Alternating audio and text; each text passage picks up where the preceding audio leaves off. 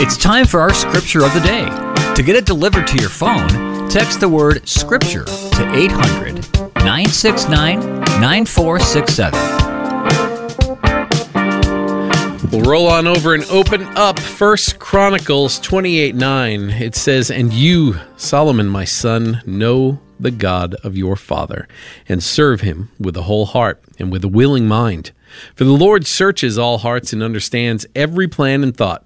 If you seek him, he will be found by you. But if you forsake him, he will cast you off forever. We've been talking about our responsibility as Christians in our walk with Christ because this brings us to a relationship with the God who David served. Every single day, we have this reality, and we can look at David's life as our example of who we are. It's one that teeters between personal sin and failing as a man, and then a burning desire to know and understand and to be in union with God.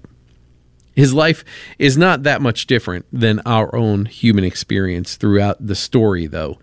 There is this constant push and pull, a choosing to seek God and a choosing to forsake God. It's just like us.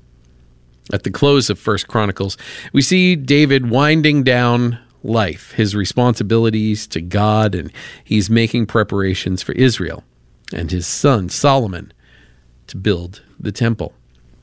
David's wisdom is both an encouragement and a warning to Solomon that we can either serve ourselves and the idols of our life, or we can serve the Lord by our utmost worship of him.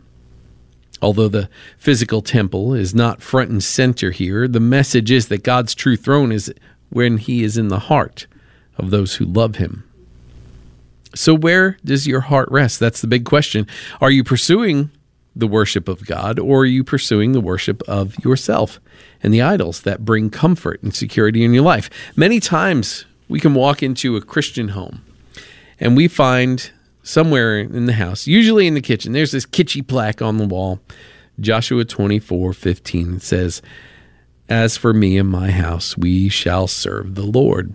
And then you look at the people who live in that house, and you recognize the words on that plaque don't really declare what is taking place in the heart of those people who live here. It's an intention at best.